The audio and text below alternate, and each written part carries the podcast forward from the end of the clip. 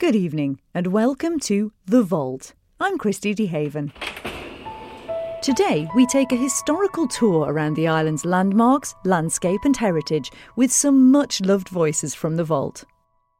Coming up, an adventure with Mike Goldie prompts David Collister to reflect that I've been in some places with Goldie, and now this is the worst thing I've been involved with. John Quilliam tackles the big questions, Which is the nicest beauty spot in this island of man? And later says this Of course, she exclaimed. The cows help too. I don't think the two are necessarily related.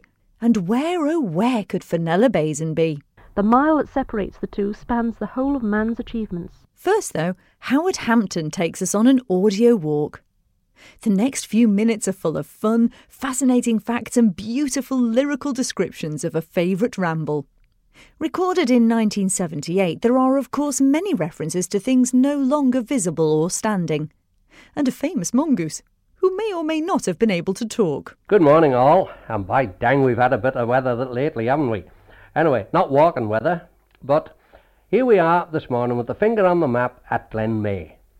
And we ought to be seeing some signs of life returning to the trees now. We can see the days stretching a little bit at night, anyway, can't we? Well, we're going to go down the hill on the main road towards Niarbyl, and we're going to cross this little stream at the bottom and follow the lane on the left. Now, this will probably be a bit dampish, but why worry? It's worth coming here again in the spring when the trees and hedges they're full of life, the birds are nesting, there's field mice running around, rabbits, aye, even long-tailed fellows. You'll get them all up here because it's really lovely and peaceful. Now, keeping to the lane, we'll cross another little stream. I remember having me lunch here one day. Oh, it was beautiful, tranquility itself. And now, after this stream, we're going to rise up some rocky slabs.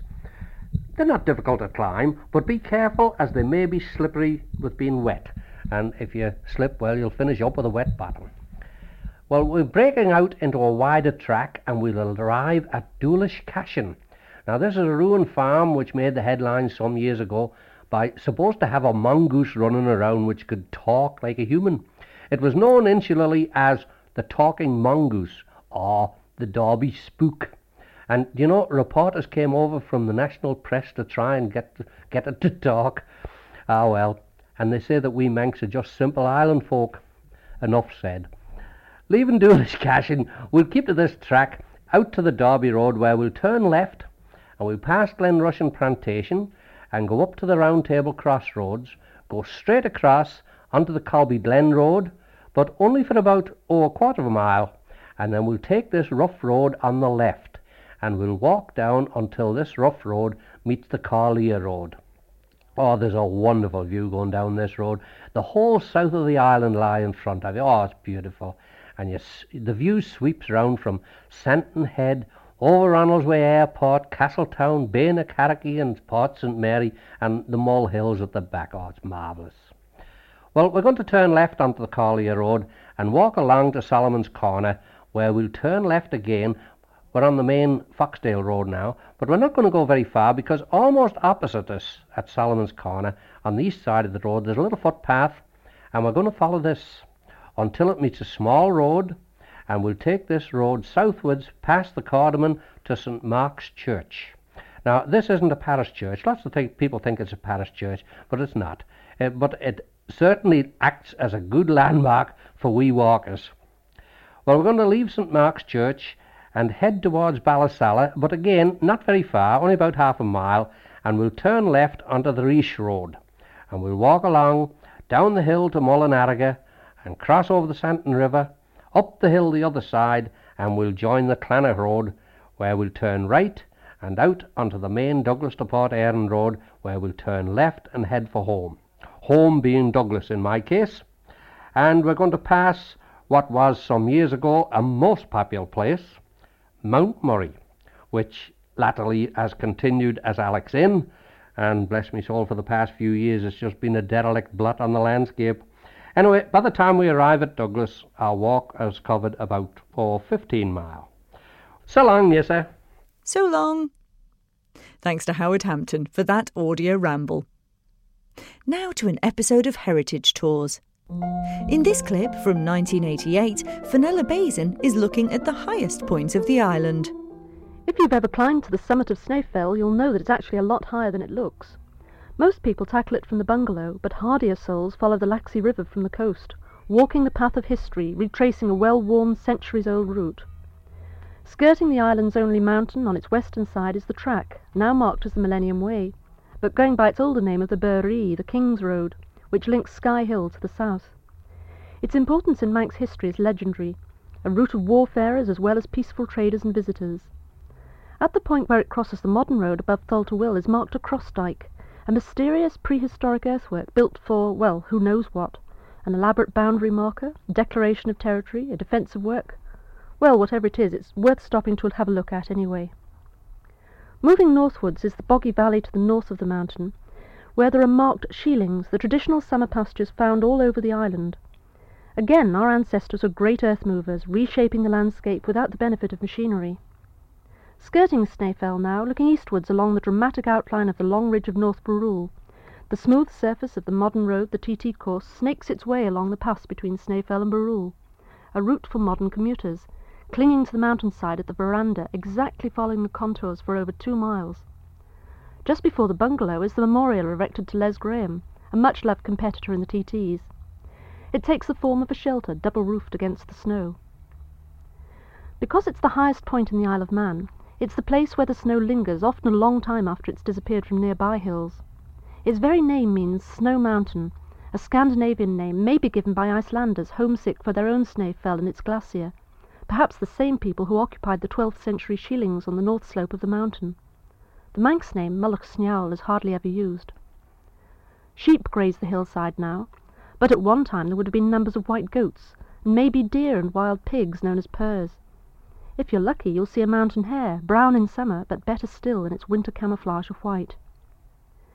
The area known as the Bungalow sees the crossing of the railway and the mountain road. It's now the site of a motorcycle museum, and don't expect to see nothing but historic motorbikes there. But when the island was in the throes of the visiting industry, there was, to quote a Ward Lock guide of 1919, a comfortable, fully licensed restaurant. These visitors must have enjoyed their food and drink because there was another fully licensed restaurant at the summit a rather splendid castellated hotel, looking rather like a small castle with Georgian windows. Linking the two hotels with Laxey is the electric railway. Five miles of track with a gradient of 1 in 12 and a gauge of 3 foot 6, wider than that of the other Manx railways, and incidentally it's the longest mountain railway in the British Isles. Although the mountain had been surveyed in the late 1880s, it wasn't until the 1890s that work began. But once they started, they certainly didn't dawdle. Ten miles of overhead line went up in just eight days. The railway was completed in seven months, including the generating plant. And when the inspection day came, an electrical fire in the switchboard room was cleaned up, repaired, and repainted in just four hours. There were six cars, ash framed and teak panelled, and apart from some additional glazing and weatherproofing, they're still very much as they were ninety years ago. The present Summit Hotel is very recent, replacing one destroyed by fire not long ago. Because of mist on the summit, the fire ranged for some time without being spotted. Even if it had been, it's not the sort of place to take a fire engine anyway. It's not a hospitable place to stay, although it is a hive of activity, a centre of communications all taking advantage of the height, with the two radio masts visible for miles around. The red lights on the mast tops warn passing aircraft to keep their distance.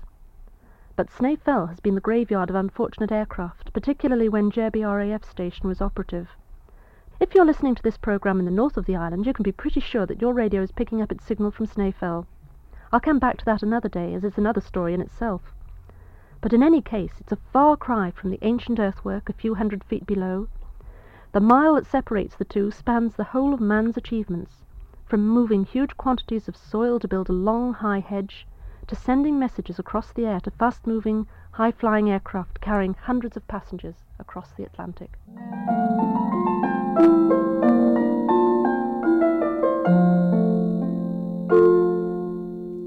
Fenella Bazin there with wonderful commentary from the highest point of the island, recorded in 1988. You're listening to an episode of The Vault, a selection of programmes and features from the 70s and 80s reflecting the heritage, landmarks, and landscape of the Isle of Man. Now, a very popular series, Know Your Parish, presented by John Quilliam.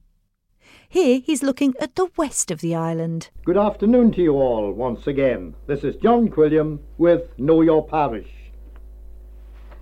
From Ballacraine Corner in the parish of Kirkgerman and travelling on the TT course to follow the river Neb, passing Laurel Bank, through a large hollow known as Glen Mooar.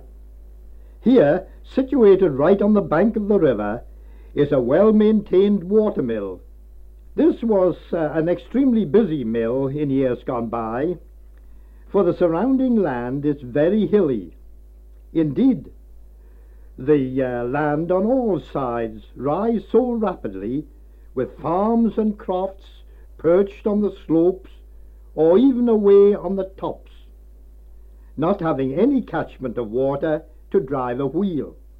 They came down with their grain to this mill, which was blessed with an ample supply of water even in the driest of summers. To cart the processed grain back from the mill up these rough, steep, steep country hillside tracks was hard going for a horse-drawn cart to such places as the Starvey, the Vaish, Lamb Fell, the Beery, and others. One of these farmers remarked that two sacks of corn was enough for any horse to drag up yonder. Or, if you had a bigger load, you'd have to use a chain horse. A farm labourer from that area once said that uh, the leather sole on his shoes were permanently bent or bent up by the constant climb up these hills. A local preacher from Fleshwick in Rushen told me many years ago that he was appointed to take anniversary services out here and was invited to tea at one of those crofts on the heights. I'll do without me tea, he said rather than climb up there. And I'm not taking the pony and trap, for the thing has had enough to do coming from Rushen and going back.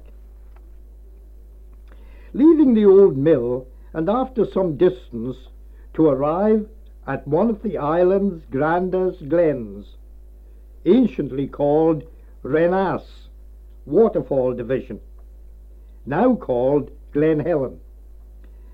This latter name was one given to it by a Mr. Marsden of Liscard Castle near Liverpool, who came to reside here in 1850. His daughter's name was Helen. The glen was then called Helen's Glen or Glen Helen. The glen is approximately one mile long on both banks and embodies 65 and a half acres. At the top of the glen is a picturesque Rhenass Falls. Here, the Blaber River, which comes from behind the Beery Mountain, joins the Neb. Blaber means blaeberry, that sweet blue mountain fruit, so tasty when used in that customary Manx tart, and I've had it many times. While Mr. Marsden was in residence here, he had planted about one million trees and shrubs, many of them rare specimens, which now reach a tremendous height. The differing shades of green along the entire stretch is a charm to behold. He also built a private dwelling and an hotel, which was originally called Swiss Cottage. A fir tree growing on the shaded lawn was planted by that famous woman aviator, Amy Johnson, in 1933. The whole glen became the property of the Manx Trust on July the 12th, 1958. John Quilliam there with a clip from Know Your Parish, recorded in 1976. Next up, a very popular programme from the Vault Go with Goldie.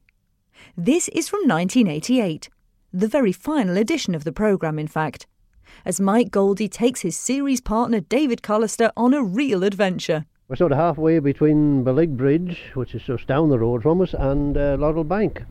And I was born just up the road from here, so this particular place here, I don't think many people know about. As you call it, it's a hole in the wall. Hole in the wall, hole in the Yes, wall. hole in the wall. Actually, it's, it's a tunnel. I think it must be about 100 yards long, and it leads into a quarry. It's rather interesting. I mean, there's nothing sort of supernatural or anything about it. We're not know. going in there, are we? Oh, yes, we are. You've got your green wellies on, and Oh. I have got my green wellies on. Oh, we have permission. We've got to much, go. yes. After Right, you. okay. Right, well, I'll follow you through the swamplands here. Bit of gorse at the entrance. It's not too And bad. I thought you can't see anything in here. There's no light at the end of the tunnel. There's a light at the end of the tunnel. Are you Goodness down on your hands and knees, see? Oh, I see it now, yes. We might be talking here. Oh, my God. Uh, good acoustics, though, David. Well, Yes, we could probably go- right in what you're Wellington Go fishing as well in this lot. There's not many people going to walk through here, I'll tell you. It's rather strange that it is so low, isn't it, really? It's very, very eerie, yes. It's hardly uh, enough height for a horse and cart, really. No. And it gets lower as we Does the it? Does it? Am I going to bang my head here? Uh, not just yet. When I bang my head, it's for you to worry. When I hear the scream, this'll be it. I think we got, you've got to be in a crouched position. Ah, I'm, I'm crouching As far as my old body will let me We're in. getting low now, David. Down on all fours now. Ah. God, go and Goldie. Well, now this is the worst thing I've been involved with. I've been in some places with Goldie. I cannot believe that I've come up through this amazing place. With a horse and cart get through here, it's only two foot high. Well- of our listeners can tell us. We used to have small carts in those days. Ah, Uh, I don't think it was worth it, what do you really. mean you don't think it was What? You weren't seeing Here what we I are. was seeing, seeing you coming over a little hole about Ah, two foot high. Yeah. So this is Oh. it. This uh, obviously was uh, this tunnel was the entrance to the quarry. Yeah, yes, you'd wonder And how there's- they, and they there's a lot got of it stone out. being taken out of here when you look round. You know, it's all round about. Yes, And it's, it- uh, And it It obviously hasn't was a been a- quarry because there's drill that's right. things there. It hasn't been a huge quarry, but there's certainly No. some height here Yeah. if they were But as I say, it does seem funny that it, it's not awfully high, unless it's got stones built up over the years on the Probably, yeah, yeah. But it's, it would be nice with having been born round this area. I've never heard anything about this particular tunnel, you know, and I think it'd be rather nice if some listeners are, are listening, you know, and uh, they can tell us something about it. It would be rather nice. I wonder how long ago. So it was a quarry uh, like this, a, a, Oh, it was a a- a quarry like this, disused fif- quarry when you knew Yeah, it. 50 years ago. Fifty years. I ago. remember my f- uh, father used to point it out to me, and it was in the wartime, and they had, somebody had painted ARP on the stone wall just outside the area. Air raid protection. That is it, yes. Yes. yes. Right, not a lot to see, as you say here, but there is rather a strange echo, they tell me, halfway down the tunnel. Oh yeah. So we'll, shall we go back in again and try and get this strange Oh, I echo? thought we were going out a different way. We've got to go oh, back no, we've got to go we? back, sorry. Dear, dear. Notice, there is a peculiar echo, so if you've got everything ready... I used to get a rather weird sort of echo. Echo. This is certainly very weird. Okay, so, would you, would you care to try it now? Give us a shout. Hello. Hello. Hello! My Are you there, David? Hello. No. That's not your echo, David. Ah, that is not my echo. I would ask, who is it? I see a crouching figure at the end of the tunnel here. Who is Now. Oh, Hello. it? You go on are ahead. you David? It is I, and the Mad Goldie. Well, is it been a long time? now I'm going down to the bottom end. I asked you to come down and have tea with me some time ago, but you didn't turn up. Didn't I turn up? You did not. Who is this? Who is this? Let's- in front of us? I cannot see. I can see this figure in the dark here. This is Arthur from Castletown. How are you, Arthur? Pleased Very well you. indeed, Pleased to thank meet you. you. And I'm pleased oh, to what meet an you. amazing thing. Well, I'll leave you now, David. I, I've enjoyed this series very much. I'll leave you with Arthur in this dark tunnel here. It's been a smashing summer, so I'll see you later. Goodbye, goodbye. Now. I believe you've been in uh, Tenerife. Tenerife, sir. Well, if you'd have stayed in the Isle of Man, you had would have had a wonderful summer. Now look here, when I got back here, the newspaper report said it's been the worst summer for three years running that they've had in living memory. Now you were wrong about the weather. I, I, I have to admit that, David, but I was right in some things because on the mainland in the Middle East, the Far East, they had torrential rain and they lost thousands of lives through the flooding. He'll have us in a book as two people living in this Thalton, you know. yes, well, there's, just one thing, David, there's no ladies. Brilliant stuff from Mike Goldie, David Collister, and Arthur Vanwell. Finally, in this episode of The Vault, the last word must go to John Quilliam, tackling one of those age old questions. Sometimes one is asked the question of which is the nicest beauty spot in this island of man. A most difficult question to answer. For what grander view can one get from the top of Snaefell Mountain on a clear day? Or what better scenery could one find than looking down from the Mull Hills and Cregneash onto the rocky coast by the Sound and the Calf? Or a walk through the lonely slopes of Eary Cushlin to Lagnakilia? A stroll amongst the short, golden flowering gorse and purple heather around the Point of Ayre. A journey between the hills of Sulby Glen and Tholt-y-Will? the waterfalls of Spooyt Vane, Ballaglass, and the Dhoon. A trip through the Baldwin valleys and Injebreck, over the moors from Brandywell by Druidale to Ravensdale and Ballaugh.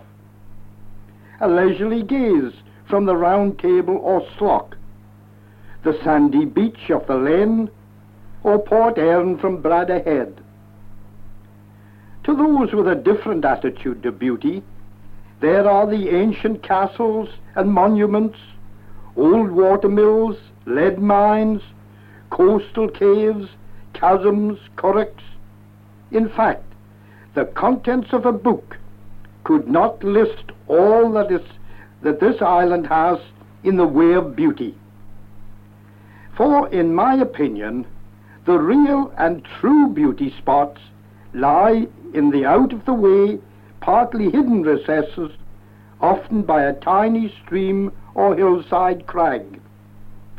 And to touch or smell the glories of nature's floral art, to trace an overgrown footpath that once led to somewhere, to sit quietly on a sod hedge and watch the wonder, the wild, colourful, feathered friends, with their chords of music. All come within the category of beauty. Then there is the human contribution to these pleasures. To meet an old crofter or farmer whose ancient skills and crafts should never be forgotten. How absorbing it is, and it was, to meet such a one at the Starvey and discuss for an hour the making of straw thumb ropes, soganes and lankets. Yet another from the slopes of Arbury, and how he used the swing plough and the wheelless horse-drawn ridger. You had to watch your eye when you handled one of those things, he said. A charming lady from the tops, who described in detail, while enjoying a cup of tea, how she used to make the perfect Manx butter. Of course, she exclaimed, the cows helped too. What a wonderful place to leave it. Thanks to John Quilliam for his reflections there from 1976. You've been listening to The Vault, a special programme from the Manx Radio Archive. Hearing a selection of voices taking us on a historical tour around the island's landmarks, landscape, and heritage. If you missed any of this programme, you can listen back again via the Manx Radio podcast page or using your usual provider. We'll have more from the vault next week. Thanks for listening.